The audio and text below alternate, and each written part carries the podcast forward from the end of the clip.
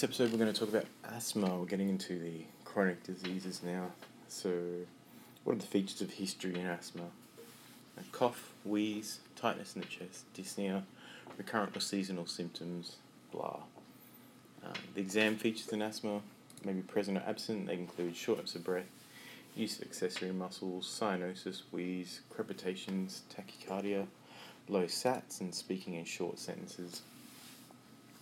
So the investigations in asthma revolve around spirometry. Um, so when the FEV1 on FVC is less than 0.75, uh, that's an indication of obstruction. Peak expiratory flow rate would be less than would be expected for your size. Um, you know, 400 is kind of getting down there. FEV1s, so less than 80% for FEV1, you're starting to get into obstruction territory. And um, down to 60 is, you know, very severe. Other kinds of investigation you can do are mannitol inhalation tests, methacholine inhalation test, a hypertonic saline inhalation test, and a histamine inhalation test. Inhalation test.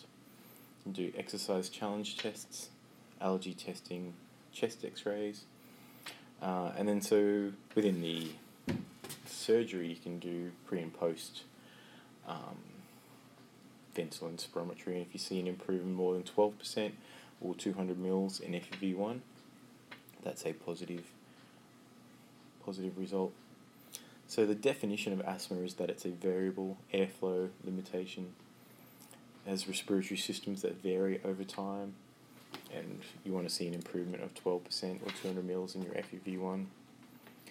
Uh, it's a completely controllable disease, but sometimes you can still have suboptimal control. And some of the reasons for that are basically a fear of steroids tends to be the most common one. The categories of severity. So there's four categories of severity of asthma, and they are intermittent, mild persistent, moderate persistent, and severe persistent. So intermittent asthma is when you have symptoms less than two times a week. So you can have it Monday and Tuesday, but not any other days mild persistent asthma is more than two times a week, but not every day. So two to six times per week, and an FEV1 greater than 80%. Moderate persistent is every day, and FEV1 greater than 80%. And severe persistent is every day, and FEV1 less than 80%. So, what are the general treatment classes of asthma? Uh, so, the classes include inhaled corticosteroids, long acting beta agonists, short acting beta agonists, montelukast, so cromolins, and antimuscarinic agonists. So some of the doses are for intra, sorry, inhaled corticosteroids, budesonide, 100, 200, 400.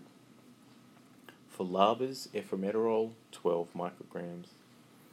SABAs, salbutamol, 100 mics MDI and for the antimuscarinic agonists, tiotropium 18 mics and ipratropium 40. Uh, what is the step up algorithm of asthma control?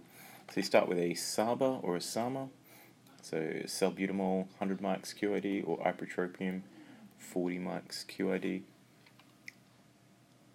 So ipratropium is a short acting antimuscarinic uh, you then step up to uh, inhaled corticosteroid and a PRN SABA. Then you step up to an ICS plus a LABA plus a PRN SABA. And then you move on to a high dose inhaled corticosteroid and a long acting beta agonist. The doses of ICS, we're just going to learn, learn budesonide, which is Pulmicort. So 100 is low, 200 is moderate, 400 is high. The combination inhalers are called Symbicort, and they're 100 slash 6, uh, 200 slash 6, or 400 slash 12. And the doses of LABAs are eformoterol, oh fuck, eformoterol, and they're 6 or 12 micrograms.